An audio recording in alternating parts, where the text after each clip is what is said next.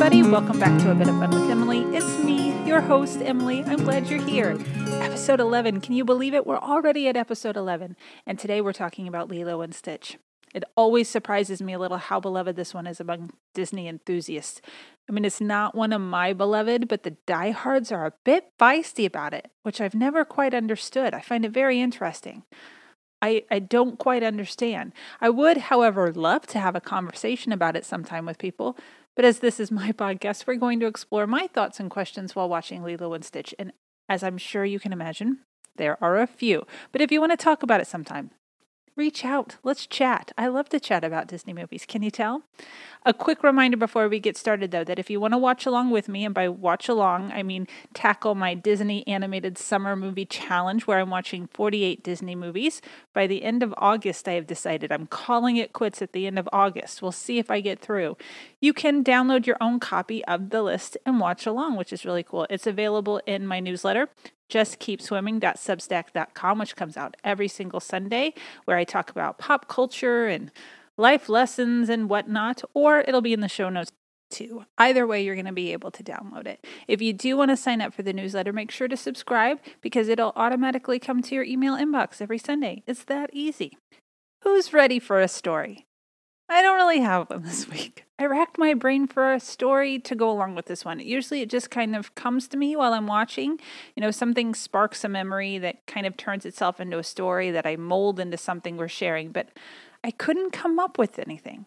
But then I started thinking about Lilo and what I liked about her because in the end I did really like Lilo. I did not like Stitch, which we'll talk a little bit about, but I did really like Lilo. And so I started to think about her quite a bit. That here was this feisty kid with a beautiful imagination. She paints pictures and refers to them as her blue period. She might not have her own store bought doll, but she makes her own with a lot of creativity and even more heart. She doesn't know what to do with her frustration, so she channels it into voodoo dolls made of spoons that she shoves into pickle juice. She takes photographs of interesting people that she just meets or passes on the beach and she hangs them on her wall and she calls them beautiful.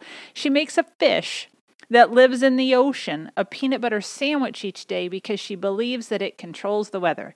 I mean, there is a lot to love about this kid and her awesome imagination. And I started to think about little Emily, oh, so many moons ago. I'm not sure my imagination was awesome, but it sure was something. I mean, I would plan out shows and drag my family into the garage to watch me perform. I remember one in particular where I taped a a hand drawn face onto a basketball and I named this character Joe. Boy, do I wish I could remember what that little skit was about. I think one time I did a circus as well. There was a lot going on in the garage, guys. I mean, I would spend hours sitting in a cardboard box that became forts and castles. I would write stories and make up dances to Amy Grant songs with my cousins. There's just something so innocent about a child's imagination, but we lose it somewhere for some reason as we get older. Or maybe not lose, I guess, necessarily, but we misplace it. We push it aside because we think we need to fill our heads with reality, with seriousness. We fill it with anxieties and car payments and deadlines, and we wonder why we're tired. I mean, can you picture what life would be like if that innocent imagination was right at our fingertips? Because it is. If we let it take the front seat instead of all of our worries, if we painted pictures that we refer to as our blue period, if we made voodoo dolls out of spoons and remember the dance routines to Baby Baby, I mean, I don't know. I just, I think life would be pretty spectacular. I mean, it can be pretty spectacular to live in our heads just a little bit like Lilo and believe that an alien is a dog. There's just so much about the imagination that I miss that I wish I could get back to. And and I think that's why I liked Lilo so much. So let's talk about Lilo and Stitch. But first, an overly simplified summary of Disney's animated feature, Lilo and Stitch. A deviant alien escapes captivity and falls to Earth, where it is adopted by a lonely girl and her sister that have as much love as they have struggles. Family wins out in the end. That was very sweet. I did pretty good there, guys. I stayed fairly positive. Are you ready for the list? Let's dive in. Number one So Disney loves the mutant, the glitch, the outcast. They're everywhere, actually, in just about every movie. This is the first one in my re-watches that has mentioned loneliness, though. Everyone else seems kind of content, like they have a purpose or they're surrounded by weird creatures that clean for, for them, like Cinderella. no one else has mentioned being lonely. And Lilo is lonely, and I shouldn't probably love that about her, but I love that she acknowledges it. And I suppose, you know, it took that little kid to finally express emotions. Wait, wait. Wreck It Ralph just came to me. I as watching Wreck It Ralph, Ralph does mention wanting a friend, and Vanellope is definitely lonely. So we've got a couple other lonely characters in there. If there's more, let me know. I, I, this is an interesting conversation going on in my head all of a sudden about loneliness in Disney movies. Are people allowed to be lonely? And now we get to to see that they are. So which is kind of cool. I mean, you get into Pixar, you get into lonely, but Disney not as much. Number 2. I mean, this is a weird observation, I guess. I think it's it's nice to know that a sophisticated alien race doesn't have their it together either. I mean, they let a mutant, potentially dangerous creature slip through their fingers. And then they send the doctor who created that alien, who they had arrested, to Earth to capture and rescue him. I mean, it's comforting in a small way that you think with their science and their technology that they would just have they would have their stuff together a little better and they don't. So, you know what? Just I don't know, a little boost for humans there. Number 3. Why aliens? Have you noticed that every single Disney movie I'm always there's always one why. Why? Why? Why? This is my why. Why aliens? I, the story could have worked out with any number of obstacles because at the heart of the story is sisters. Sisters trying to get by, family. So, why a mutant alien creature with highly destructive behavior? I mean, it's just another movie pitch I would have loved to be a fly on the wall for. Let's throw a few random concepts together and see what we can come up with. Let's see. Um, aliens. Yes, aliens, aliens. And why not Elvis Presley? Let's just Elvis Presley. And, you know, just to make things interesting, let's throw in the foster care system. How do those how do those three things come together? It's fascinating. And I, I guess it really comes down to the genius of Disney that they are able to take random concepts, put them together, and tell pretty fabulous stories. Even if I don't love them all, they're still pretty fabulous. Number four, just a statement. The quote, We're a broken family, aren't we? Oh my goodness. That was just, that was sad. That one took me off guard a little bit. Man, that's really sad. Number five, Stitch is annoying. I, I think I would prefer a talking animal to an alien creature that speaks gibberish me, the me who has ranted on a few different episodes now about talking animals. That's how much he just kind of got under my skin. And I really don't like his ability to suck his appendages up to his body. And saying that out loud seems a little dirty and wrong now. So I do apologize for that. But I, I didn't like that when he popped his arms back in and then he pops them out at the end uh, you know, he he looked alien enough without those extra arms and legs. Why did they have to add that element to it? I don't know. Number six. How in the world are the aliens in disguise at all passable? I mean, everybody, there was occasional look like, huh, what's going on? But nobody really questioned, except for Nani with Stitch. But she didn't question too hard. I mean, we've got a Clark Kent situation going on here to the extreme. There are just aliens walking around and no one no one notices. How is that possible? I mean, Jumba, Dr. Jumba has four eyes. You cannot hide four eyes. So how did no one think that was odd and maybe that needed to be explored a little more? Number 7. On the beach. Lilo plugs in an amp. So it's the scene where um, Stitch is dressed like Elvis Presley. He's to perform on the beach in front of people, and she plugs in an amp, but the ukulele isn't hooked up to anything. what was the purpose of the amp and speaker? And I, I get the connection to Elvis Presley, but I'm not sure I believe that a seven year old would be all about the king. Ah, never mind. Never mind. Who am I kidding? I have liked many an odd musical thing that can only be explained by the fact that I like what I like. I mean, I, I went through a, a Dean Martin phase, a pretty pretty intense Dean Martin phase. He's still my favorite crooner, by the way. He is the best crooner. Step aside Frank Sinatra. Dino is the man. And I'm also currently obsessed with Dolly Parton. So I guess maybe I, I can. I can stretch my imagination. Never mind. Scratch that. A seven year old can completely be in love with Elvis Presley. It's not that odd. Number eight. Why would a former CIA agent slash social worker whose name is Cobra Bubbles. I don't I don't love really random character naming that doesn't make a whole lot of sense. But why does he just follow this tiny family around as if they are the only family on the island that is having problems? I mean, does he not have any other cases? there were sequels, right? Were there sequels to this? Is there a Lilo and Stitch 2? I think there is. Is all of that explained in this? Why his name is Cobra Bubbles?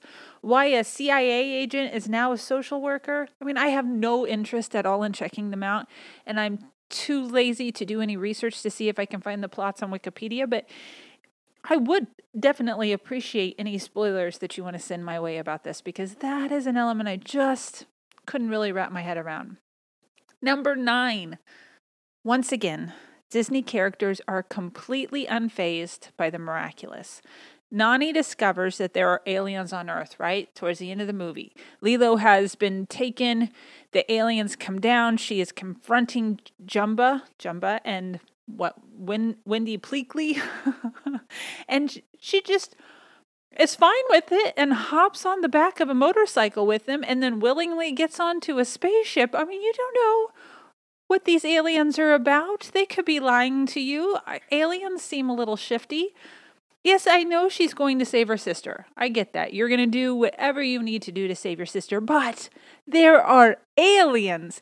Aliens. I mean, I would not act that cool around English speaking aliens. And David, David gets knocked off his surfboard, turns around, and hey, there are aliens. And he's just like, it takes two trips to get everybody back to the shore. It's just uh, it just amazes me how quickly Disney characters can bounce back. I just I try to imagine myself meeting aliens, which is kind of on my bucket list. I'm not gonna I'm not gonna lie. I would I would not be that cool about it. And I also on my bucket list is to have a genuine conversation with someone that believes that they have been abducted by aliens. I, I want to hear their story. I think that would be fascinating. And you know, the fact that we kind of glanced over that it was revealed in 2020 that there there are aliens or there's proof of aliens or clues that spots aliens man 2020 was something but it is exciting I think I want to believe that there are aliens. This, we're getting off topic here, aren't we? But aliens fascinate me.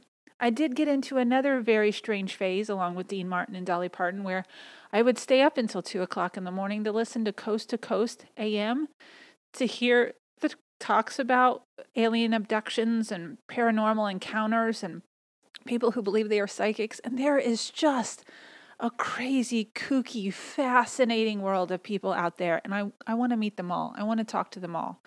And I won't make any faces when you tell me your stories. I really want to hear it, man. People have lived some lives, and I want to hear all about it. Oh, anyway, number 10, last one. last one. We're going to make it through this list. Number 10. The end of the movie makes you believe that Stitch's whole purpose was finding his family. That's why you know, that's why he was there. That's what that makes you think. But that wasn't why he was on Earth. This wasn't an ET situation where he got left behind. He was made in a lab and works with the doctor who created him, right? And he knows where he came from.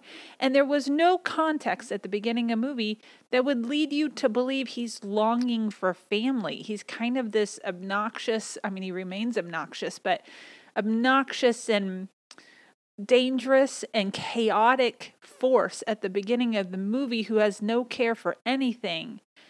So then he gets to Earth, and his first night with this little girl, he finds a book, sees the ugly duckling, is like, I'm lost.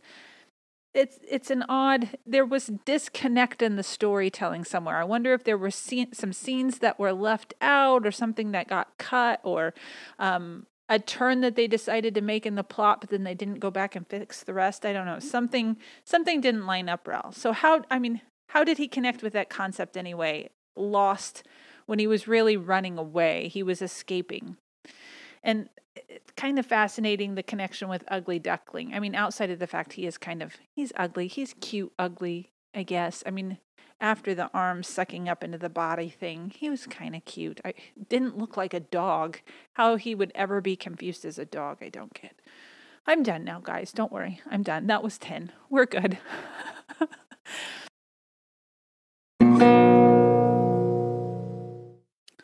Let's get this wrapped up with some life lessons. So, along with the power of imagination, I think there's a nice thread of hope and belief throughout the movie.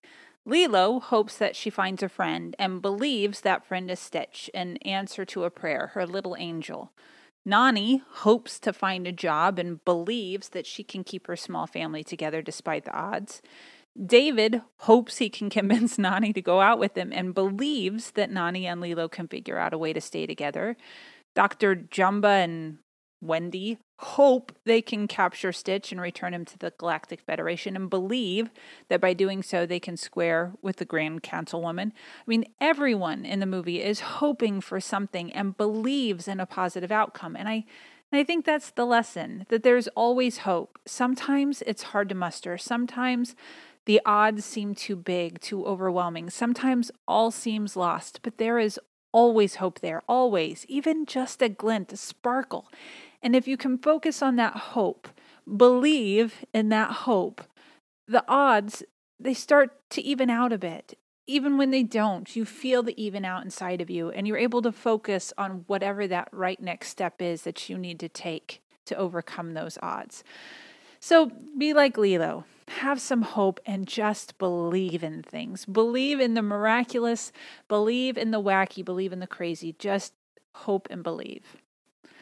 The final wrap up favorite scene Would you believe that it's been a day or two from the time I watched the movie to thinking this through and planning out the episode, and I have completely forgotten any specific scenes? Guess that kind of shows how attached I am to this one. But from my cloudy, kind of tired memory, I'm going to go with the scene that I talked about in the list, where Stitch is dressed as Elvis on the beach, even though it, that scene doesn't make a whole lot of sense to me what Lilo was trying to do with Stitch, but it's still cute. I mean that that little dude, he does rock an Elvis suit.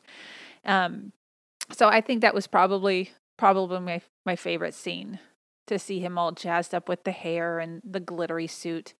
Have you ever been to the state fair when it's Elvis Day? And there's a lot of gentlemen wearing a lot of really thin, tight one piece suits that they should not be wearing. I got off topic again, didn't I? Never mind. Favorite song? Well, I've got to go with the Hawaiian roller coaster ride. It's light and it's peppy and it's warm and it feels like summer. And I do like that scene where they're surfing together and Stitch is watching them. See, I do remember a scene. Stitch is watching them from the beach, um, becoming a family, and he really starts to understand what family means. I did like that one. And my favorite quote oh, the, the beginning scene where Lilo is at dance class. The quote, if I give Pidge tuna, Pudge tuna, I'd be an abomination. The whole conversation about feeding a fish tuna and her realizing that she cannot do that and just how distraught she is that her sister did not have any peanut butter in the house. It was adorable. That scene was adorable. I like that one.